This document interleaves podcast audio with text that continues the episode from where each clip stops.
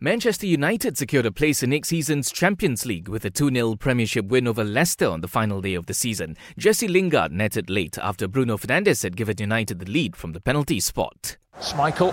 Oh, he's lost it to Lingard. Jesse Lingard! Lingard sends United into the Champions League. The result also means that Leicester, who were in the top four for much of the season, ended up in fifth.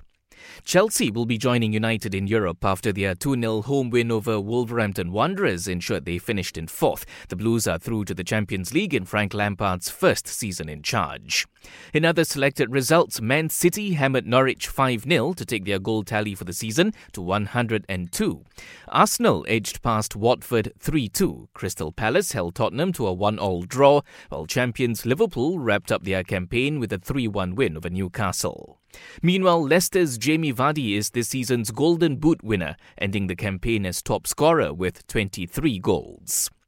Over in Italy, Juventus have won the Serie A title. After their 2 0 win over Sampdoria this morning gave them an unassailable lead at the top of the standings. This is the ninth title in a row for Juve.